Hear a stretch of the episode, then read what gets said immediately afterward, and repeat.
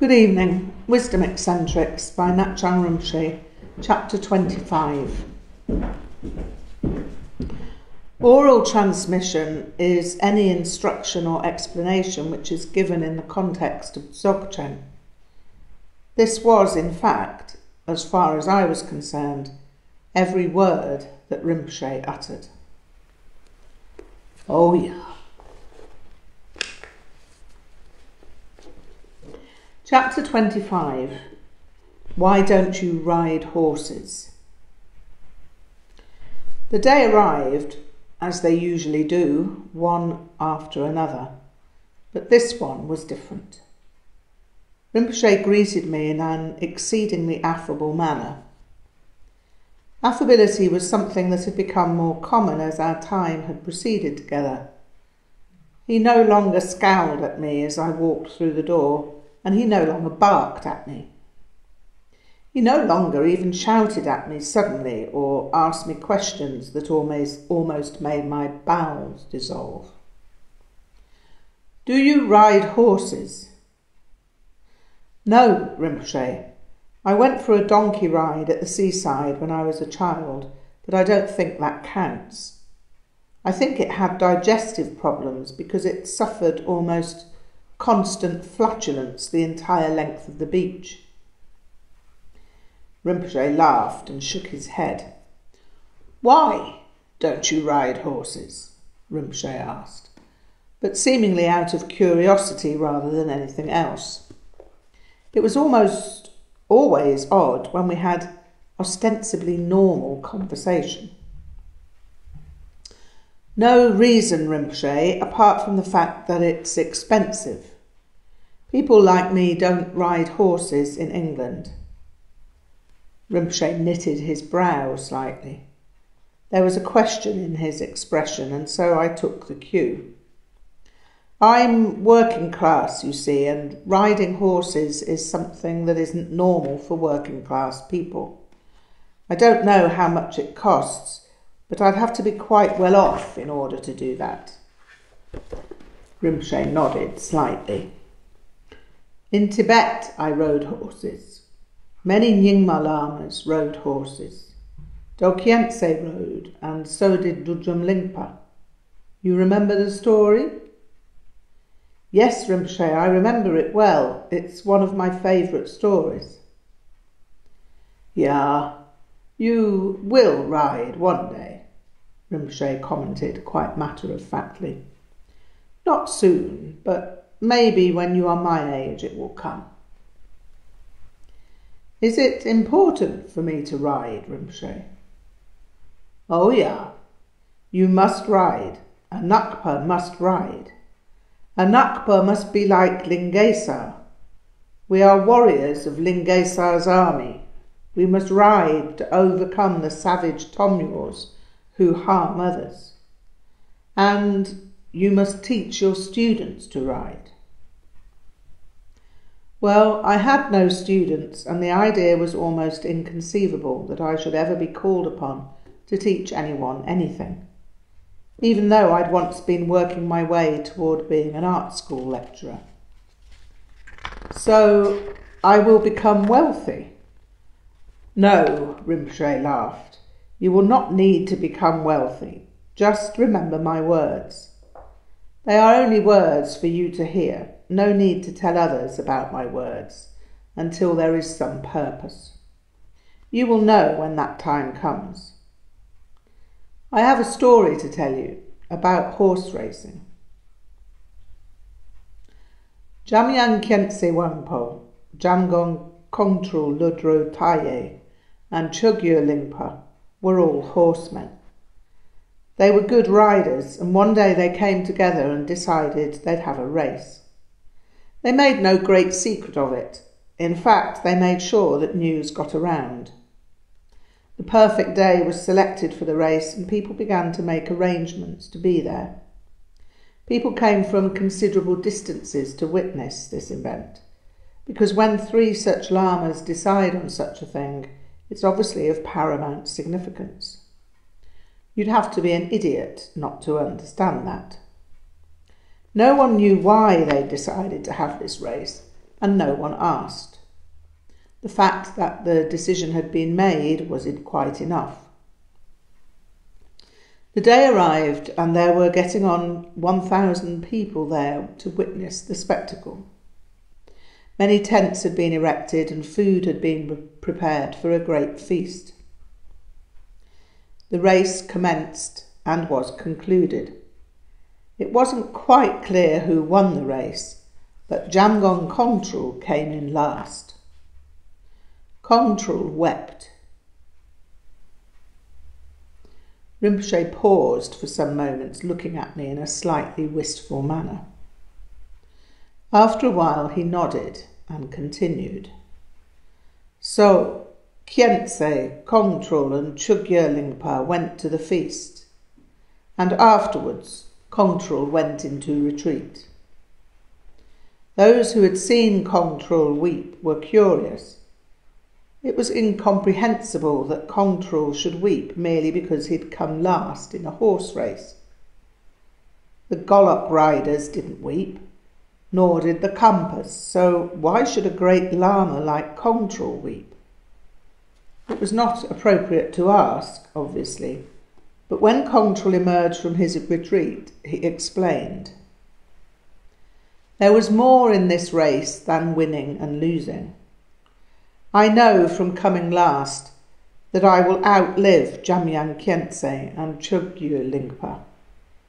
I shall still be running my race when they have gone to meet Padmasambhava and Yeshe Tsogyal in the dimension of the Copper Mountain.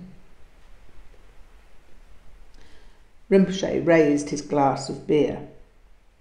Kelpazang. He took a draught to slake his thirst and said, Ya. I will win this race of life before you, but you must be a rider. There is no reason to speak of this, but every moment is important, and the time we spend together is transient. Even for the great lamas, there is sadness when such valuable friends die. It is not a problem to be sad. It is only a problem when there is self obsessed clinging to fixed form. You can feel sad when you remember a friend who dies, but that sadness does not have to be a solid thing. You don't have to carry it like a great weight. You have known this sadness already, I think. Yes, Rinpoche, when my friends Ron and Steve died. I am sad now when I mention their names. I could even cry if I let my mind settle on the times we spent together. But then it's gone and I feel fine in the next minute. Yeah, then you understand. We sat in silence for some time and it actually felt quite comfortable.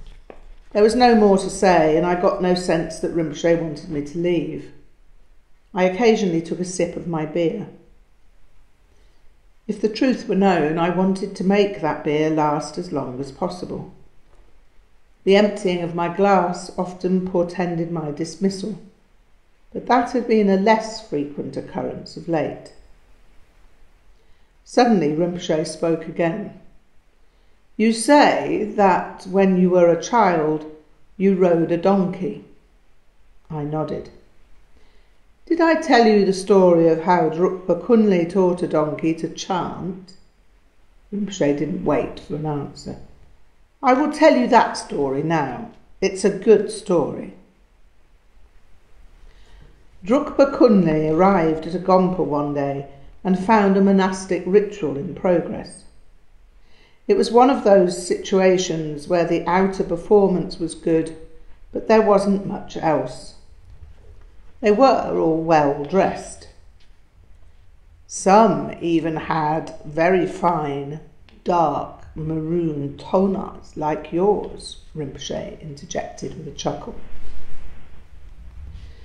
The chant master was obviously very proud of his voice and made sure that, however loud the monks chanted, he was always the loudest. The chant master wore an extremely high crested teisha hat that must have been the wonder of the assembly. He held notes longer and made sure that he was noticed in so doing. Drukpa Kunli ambled in and plumped himself down without ceremony. He observed the situation for a while and shook his head with dismay. Tomyor, he muttered, and departed. The monks had noticed this individual come and go and were slightly apprehensive. Drukpa Kunli was known to have arrived in the vicinity, and they were wondering whether this was the man himself. He was dressed unusually, like a hybrid between a Nakpa and a Golok warrior. Yes, it probably was Drukpa Kunli. The next day, Drukpa Kunli returned, leading a donkey whom, whom he had equipped with a tsecha hat. Not anything near so fine as that worn by the chant master, but basically the same model.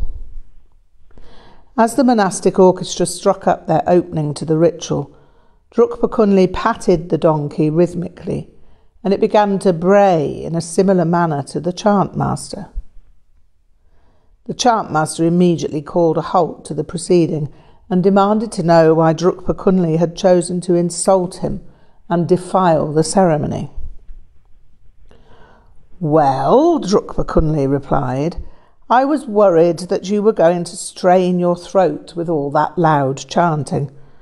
I couldn't see how you were going to keep it up day after day, and thought I'd bring in some help. My friend here has a fine voice. Not quite equal to yours, but most people wouldn't know the difference. Drukpa rose to his feet and left the courtyard with his donkey, without waiting for a reply. Do you think, Rinpoche, I asked, if there was someone like Drukpa Kunli at this present time, that something like that might still happen? Rinpoche laughed. No, but it should happen. Maybe sometimes it happens still, but it is more subtle and hard to see. Anyhow, Drukpa Kunli could act in this way because there was great respect. Even though some people were angry with him, they knew who he was. Nowadays, there are few great yogis.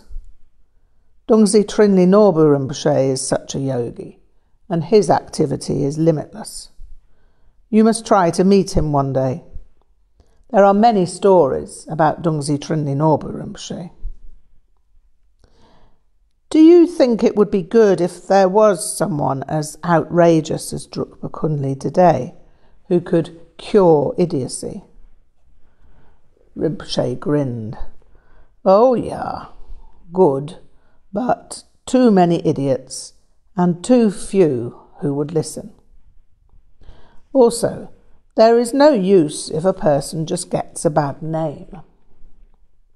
There are some lamas who have a bad name because there are too many idiots with high rank who make idiot comments, and that causes confusion. Also, it is important that the result is seen as non dual activity. There is one story of Drukpa Kunli that I will tell now. There was a monk at one time, a good monk as it happens and he'd had a tanka painted of his yidam. He was sad, however, that he hadn't been able to commission any gold work to be incorporated into the image, as he was too poor for such an expense. Although he was poor, he was sincere and determined. He decided that as he could not afford gold, he would make a pilgrimage to the monastery of Pema Lingpa and hoped to ask that great Lama to authenticate his tanka. It was a long journey, and he was worn out by the time he arrived at the foot of the hill on which Pemalingpa's Gompa was situated. He decided to rest before the final ascent, and as he sat in the shade, Drukpa Kunli appeared walking down the road from the Gompa. You're an old monk with a tanka, aren't you? The old monk nodded agreement with Drukpa Kunli's observation. Ya, I thought as much. But where are you going with that tanka? The monk answered politely that he was hoping to see Pema Lingpa. I hope he will be so kind as to authenticate my tanka. Drukpa Kunli shook his head. The sodomites are all busy up there. Those who aren't trying to memorize texts are dreaming of the buttocks of child monks, and those who are too old for buggery are plotting mischief. Pema Lingpa has his work cut out trying to make any of them do anything sensible. Now, as it happens, the old monk was not an idiot, and it occurred to him that he might be in the presence of Drukpa Kunli. Who else would speak in such a way? If you are Drukpa Kunli, and if Pemalingpa is so busy, will you authenticate my tanka? Ha! You know my name, do you? But are you serious in your request? If you know who I am, then you must know that I am likely to do something disgraceful. The old monk looked a little nervous, but replied, You are like Pemalingpa, so I will be grateful if you would honour me by authenticating my tanka. Drukpa Kunli asked him to unroll the tanka and stretch it out. As soon as it was thus unfurled, Drukpa Kunli flipped up his shamthab whipped out his schlong, and urinated all over the tanka. There you are, my friend. That's how Drukpa Kunli authenticates a tanka. But now I must be on my way. The poor monk was utterly shocked and stood aghast as the urine dripped from his tanka. He waited till the sun had dried it out and decided he'd better try to see Pemalingpa after all. The tanka didn't appear to be damaged, but he was unsure about the propriety of the act which Drukpa Kunli had perpetrated. He knew that Drukpa Kunli was famous for these actions, but what if it had not been Drukpa Kunli? What if it had just been some Mashugana with a perverse sense of humour? The old monk made his way up the hill and sought an audience with Pemalingpa. To cut a long story short, Pemalingpa put the old monk's mind at rest. Sure, it was Drukpa Kunli. Just look at your tanka. The old monk unrolled his tanka and found that it was ornamented with gold. I wish I could get that maniac to piss on our tankers. Rinpoche could see that I'd enjoyed the story. He poured more beer and announced, If you can gild tankers like this, then you would be invited to piss on everything. Not every Lama is like Drukpa Kunli or Dokhyentse. With less power, the axe must be less. But in the present time, there are too many Tomyos. They have closed minds and gossip too much. You will find that there is a great deal of gossip around Dharma centres. Always, where there are Tomyos, there is gossip. Tomyos become frightened by what they don't understand and they don't have enough intelligence to look for the meaning according to Dharma. This is why we've talked so much about principle and function in the stories of lamas. I've met idiots, I offered, but the idea of ever doing anything to help them seems almost impossible, for me at least. Tom yours? Rinpoche asked. What kind of Tomyos? Idiots like me, I suppose. Ha! Now you try very hard to become a Tomyor again, Rinpoche stated flatly, but without any of the harshness of voice he'd employed during our initial discussions. Tell me again, but without nonsense Tomyor humility. The idiots who want status, but it's more than that. Enjoying admiration isn't such a big problem. I can enjoy praise and applause as I did when I was on stage as a vocalist. The problem comes when people want applause at the expense of others. It's when they're selfish about it, when they're unkind to others and try to exclude others, when they're haughty and arrogant, when they use knowledge of Dharma to make others look stupid, when they point out the faults of others in order to look special, when actually the list could go on and on. Rinpoche laughed. So, not like you then? Well, no, I don't do those things. I do other things, and probably other people can see those things better than I can. Yeah, he laughed. You wear the big important tulku, dark maroon toner. Rinpoche teased me about that toner quite often, and I'd got used to it. It made me laugh every time he mentioned it, and I swore I'd give it away as soon as I could have another made. You can do nothing for this kind of tomyor other than being natural. Just remain natural. Be friendly to all, but never let tomyors cause you problems either. Yeah. So, tomorrow you must bring writing paper because I will tell you something important, and there may be many details.